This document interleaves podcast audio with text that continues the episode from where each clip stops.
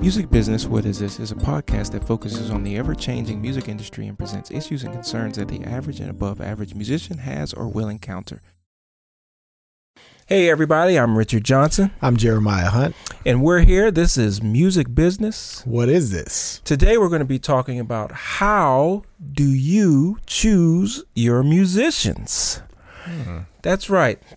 Everyone has different criteria, but we want to talk about what are those criteria and what's involved because we all have different criteria, Yep. right? And we don't want to leave anyone out. And someone may have some ideas that you've never considered. Hmm. All right, so how do you choose your musicians?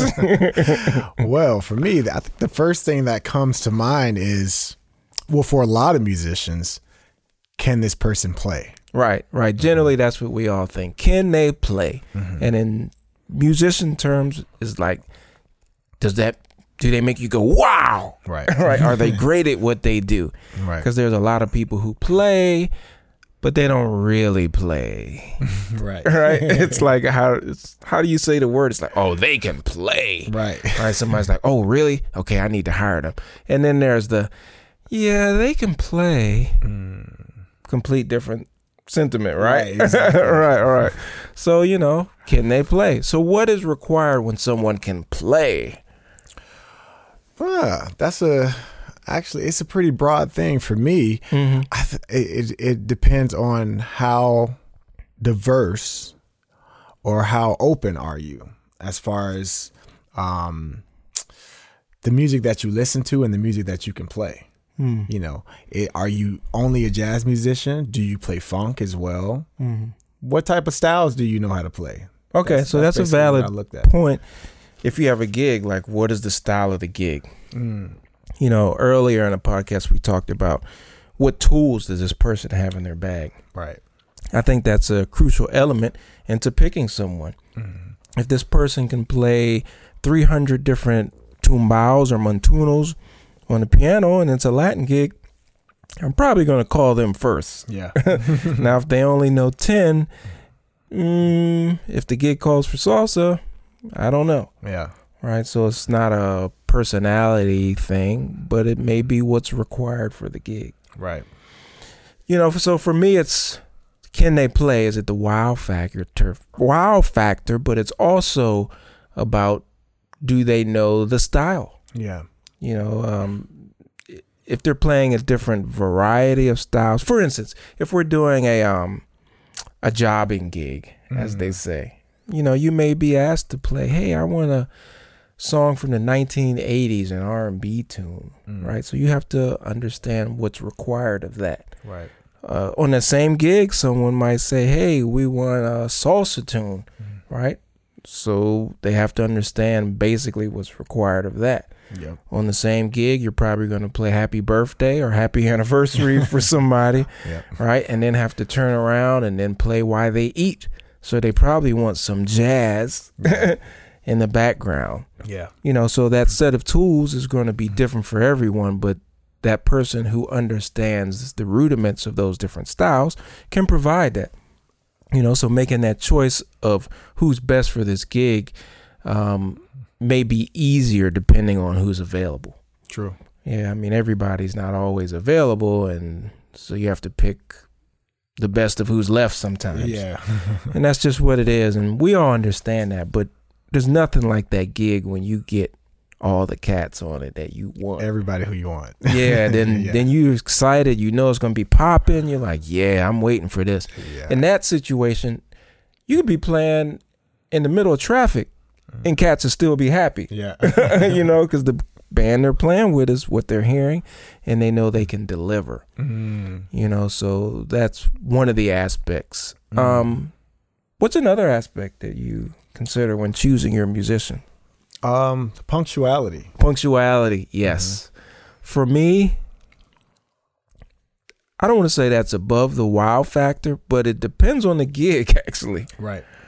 i, I want to say the musicality is 1st but at the same time you know if, if it's a jobbing gig or something that's very corporate and they're like we need music from 115 to 135 and that's it they've got to be on time. Right. There's no option. And a lot of these jobbing gigs, you have to remember too, it's not a stage mm-hmm. setting or environment. Mm-hmm. So we're loading in through a loading dock Right. in a building Yeah. that's an office building and we have to get in a in a access elevator mm. in the back so i remember doing this gig with a drummer friend of ours a great mm. drummer um and just getting into the venue took about 30 minutes just mm. getting in because of the parking ramp then walking across the parking ramp with my equipment mm.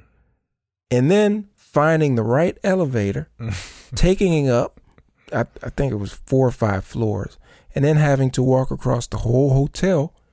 Was it downtown? Yeah, Yeah. I was like, man, this this is literally maybe as long as the gig. It, once I include leaving, mm. you know, because you have your equipment thing. So the time issue, yeah.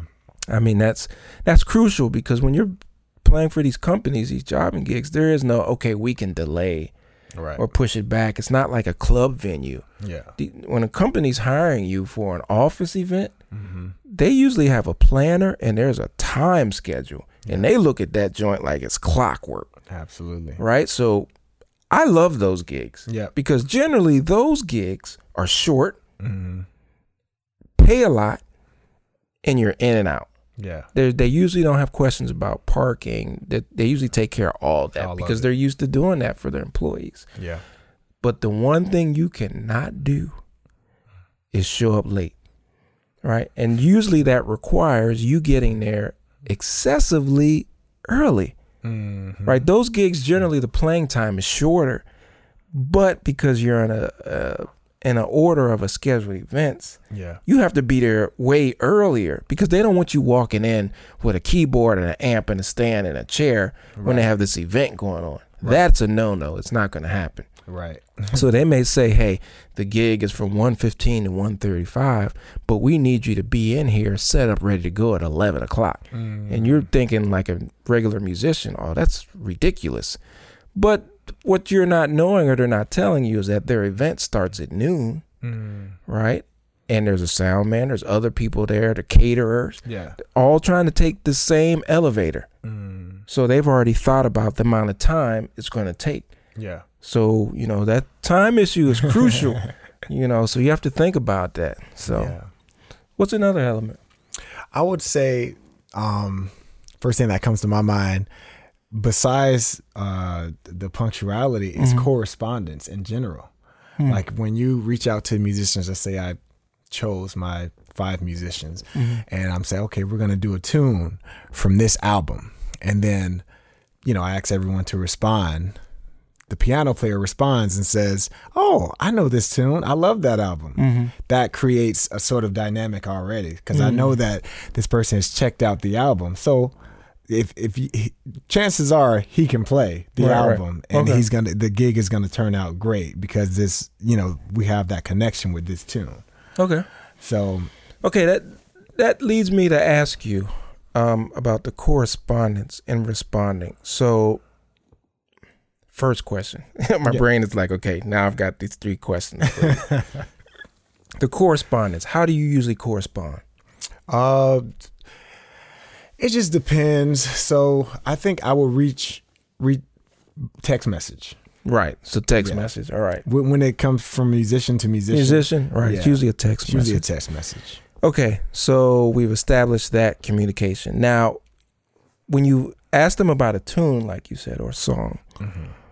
and someone responds and says, "Oh, I love that. That's great." Are you expecting the other three musicians to respond to that? Well, I'm expecting everybody to respond Okay. to to the text message. Okay. Um, Now, is that a, a thumbs up or is that okay? Great. thumbs up. yeah. Okay. As long as it's a thumbs up, then I'm cool. Cool. But I think that the uh, what brings it above and beyond is when someone has something more to say. And I think I need to get better at this too with just like uh get, giving my input more when it comes to bands. Um you know, if the band leaders allow it. But when cats come to me and, you know, talk to me about tunes and, you know, express how they like it or Mhm. something like that. It just shows me that they're into it. Okay. And I like to have cats who are into the music. Right. So you're looking for that camaraderie. camaraderie. Yeah, Exactly. because that helps you play the music and bring it to a higher level. Exactly. Yeah. Okay, okay, I totally understand that because sometimes that camaraderie isn't there. Sometimes it's not. yeah, and that doesn't. Well, I don't want to say it doesn't help the music, but do you think without that response, it hurts or it doesn't help the music? Um, yeah, I think that it could hurt the music because without the camaraderie, there's no context, Mm. I feel like, and you don't really know musically where that other person is coming from. Okay, so even if this is someone you've already established a relationship with, because we've established that you know these people because you sent the text. Mm-hmm. So, do you feel like there needs to be this extra level of camaraderie? Because there's already a relationship there. Yeah, there's a relationship, and I don't think that there should be a should be an extra level of camaraderie, but I definitely think that it helps you understand the person's musical background when they have something to say about uh, Hmm. the set the set list, and you can understand more what they can do. You know, Okay, so that's that works if it's a standard. What if it's an original tune? mm. Like, still i think that you because i mean with my original tunes i feel like it still comes from somewhere it still comes like i i could tell someone okay on this part i need you to give me a little bit more blakey mm-hmm, you know if i'm talking to a drummer i need you to give me some mccoy Mhm. on this part if i'm talking to a piano player and if they understand that language it Mhm. tells me like okay you check out what you need to which goes back to mm-hmm. you know, you've done your homework in this style of music, so I'm going to hire you for this gig. Okay. So when someone doesn't respond, what does does that put a premonition in your mind, or because I've been on text chains like all of us, and you know, everybody responds. Sometimes I've gotten these messages. I'm in big bands, and it's like 15 different people, and then the manager, the booking manager, is like 22 people on this text. Do you feel obligated? Okay, everybody's like, cool, great, thumbs up, love it, like it. At that point, after you've seen 15 of them, do you feel obligated to respond? As the band leader No. or as the musician? Yeah, you're the, the musician in the group. I respond as soon as I can. Okay. Yeah. I've always feel obligated to respond. If I'm being hired for the gig, I mm. need to let the band leader know, just for their comfort, that I know what's going on, Okay. you know. And I would expect that from the musicians that I hire too. If the gig is already confirmed and if, you know, we're all on the same page. Okay. Interesting. So if I'm if I'm t- if I'm sending out a text message Mm-hmm. and say, "Hey, cats, all right, this is what's going on. This is the set list. I need to know if we can rehearse this, you know, this time." And everyone responds, "Okay, that's cool. That's cool. That's cool." And there's one person that doesn't respond, then I that, you know, Well, I can see in that situation because you're talking about a rehearsal. right, Like we need to get together. right, But in the context of these are the eight songs we're doing on this gig. Let's say you send them out at once. Mm. Everybody gives a thumbs up or whatever. Okay. But say you s- send out a text that says, "Hey, I want to add um Susie jumps the fence." This song to the to the set list. Are you expecting a response from everybody? Or is that enough? I put it in the text. that's enough. Okay, that's Yeah. that's what I'm trying to get to cuz even myself I generally do respond, but I got to be honest, n- not 100% of the time, especially if there's um 20 other cats on the chain Yeah, and it's something that's an addition. But I, I do ask that because I've been in situations where people say, Oh, I missed that one. mm. Like when you have a bunch of people on a thread, right. it's easy to miss something because you say, Oh, it's just text again, okay. True. Or you're in the middle of doing something. So that's why I ask what is your process to responding to that text message? You know, because sometimes for me, that's enough. Yeah. And I think people who know me generally are going to be like, "Oh, he's got it." Mm-hmm. That's at least that's what they tell me. Mm-hmm. But then there's other people. They're like, I'm not sure if they've got it, and that's usually because they've seen them in other situations with other bands, and they're like, "Oh, I didn't see that tune on the text list, or I didn't miss it, or that wasn't in the main thread, or there's blah blah blah." And I've heard that a bunch. Right. So that's why I wanted to talk about this. This under how do you choose your musicians? Mm. Because if you see that go down on a gig, even though it's not your gig, it still puts in your mind, okay, they missed that one. Is that typical of their personality? Mm. If it is, that's going to go into your decision. Right. Is that a pattern? Is that a pattern? Yeah. Exactly. If it's one time, you're like, oh man, this this cat never misses. He knows. Okay, probably just missed that one. Or Right. Just not their reputation. Mm. You know, and to me, that goes back into the time issue. Some people are just always early or always on time. Yeah. You know, when I was in the uh, Monk Institute, now the Herbie Hancock Institute, Ron Carter would always say, "You, you gotta be early." And to this day, he still shows up. If a gig starts at eight, he shows up and is ready to go at the latest six. At the latest, set up and ready.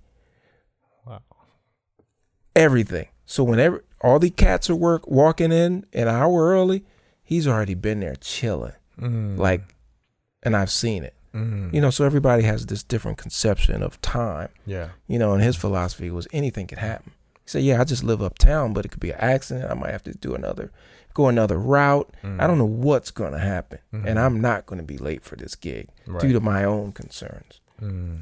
Right. So that's why I wanted to ask the question about, you know, the text and is it necessary to respond, and and how do you determine that? Right.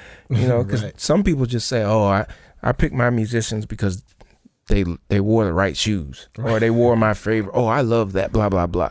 Okay, it's not gonna help the music. May help the people looking. It may be good for your social media profile. you know, if they're not listening. But how you pick those musicians uh, will ultimately affect you, good or bad. Yeah. Okay, another criteria. Anything else? Are they going to learn the music? Yes. yes. That That's a big one. that's a big one. Yeah, it's not just can they play because there's. I, I use this phrase all the time. There's plenty of people who can play, and I mean play, that are playing alone in their basement. Yep. All right, and learning the music is crucial. Yeah. Now, when you say learning the music, what does that mean for you? Uh, practicing the music on your own um, and making sure you just have a general understanding of how the music is to be played. Mm-hmm. Um, and you can do that a bunch of different ways. I feel like uh, it's the band leader's responsibility to have some sort of context. You know, if they want it, if they want the music played a certain way, Mm-hmm. which means that you have to send out a recording or sheet music Mm-hmm. or both, and so that, you know, so that the musician can learn what they need to learn. Yeah, checking out the music, I think, has different levels Mm. as well. Um, me personally, when I get it, I feel as though I'm pretty thorough. Most people say, "Thank you for checking out the music," because I'll Mhm. go through it to the point where I've almost got it memorized in general. When I have the time, I I, I don't want to be that weak link on the bandstand. That's just my own personality, even though I may be, because I'm always trying to play with the best people right. but I don't want that to be out of neglect for the music. Mm. Um, so yeah, going over the music, preparing it, um, so that I know, you know, what's coming. So when picking other musicians, I'm hoping they can do that. Now, you know, it depends on how much they're working. Everybody doesn't have the same amount of time. Right. It also depends on how many tunes it is. But there has to be some investment in it, Yeah. um, especially when the charts are not clear. right. Right? That means sitting down and listening to it and looking at it. A lot of times that will answer a lot of questions. Mm. Some people w- won't do that and they have the time and they'll just show up and be like trying to figure it out in rehearsal. And it's like, oh, Mm. okay. So that goes into your concept of what is a rehearsal, Mm. right? And that's a, another podcast we're going to talk a little bit about. But um, yeah, picking musicians is, I don't want to say it's a tricky thing, but it's based on who's available. Yeah. Um, depends on the gig, depends on the venue sometimes. Mm. Um, and yeah, we want somebody who can play, Yeah. you know, and sometimes that may be what we want, but sometimes that may not be what we need, Mm. right? Every gig is different. Right. Having the wow factor on background music at a gig that pays a lot may not be what you want. Yeah. If you know that person's going to go in on every gig, Yeah. th- that may not be the time for that. Right. And I I generally speaking, um I see myself as uh someone who just likes to grow. Like I like to have musicians around me that's going to help me grow. So, I say I like to be the uh weak even if it's my group, I like to be the weakest link. Like I Mhm. want everyone to be on their stuff. Mhm. And I'd rather be the weakest link. That way I don't have to yell at nobody. right. Be like, okay, it's on me. And yeah, and then I could that gives me, you know, incentive to step my game up because it's my group. Who wants to be sounding like garbage on their Yeah. own gig? Yeah. Well, you if you get the right cats, you know they're gonna come hard and be ready. Right. So that's good for you, but it's also could be bad for It you. could be, yeah. And then like you were saying, like you don't want to have everyone there, you know, outshining you in the sense that like if it's your band, you know, generally you like to have cats that you can bring up as Mhm. well. well, yeah. and not just like everyone on you, you know, the same level or whatever, Mhm. because you have to have that space where you can, you know, make room for yourself to shine. Exactly, So- exactly. So I agree with that. Um, yeah. So that's how you pick your musicians. One last thing I want to say is I have a little funny story. Uh, Mm. I did this tour. It was an all star group. Amazing. Um, maybe seven or eight years ago. Cats were killing. It was a quintet, and I recommended um, a bass player. And um, nice guy, and he we were out for about a week. Didn't bring much luggage. He just brought a backpack. Not a carry on, but a backpack. Mm-hmm. And we all saw that. And we were going city to city in a van. So after the third day, it started to smell a little funky in the van. and I wasn't the leader. and the leader was straight to the point and pretty I don't want to say ghetto, he's not ghetto, but he's just straight to the point. Yeah. and Cat was like, "Yo, did you take a shower?" right? Because we all had separate hotel rooms, and he was like, "Yeah, of course. Yeah, I took a shower." Did you change? Because we've been seeing the same clothes in the van every day, and he was like, "Oh, I'm good." I'm good. right. That wasn't the response we expected. I bring that story up just to say I like musicians who take a bath in a shower. Be clean. Yeah. That's a preference for sure. Yes. and on that note, we're going to end today. Thank you for joining us. I'm Richard Johnson. I'm Jeremiah Hunt. This is Music Business. What is this? We'll see you later. Peace.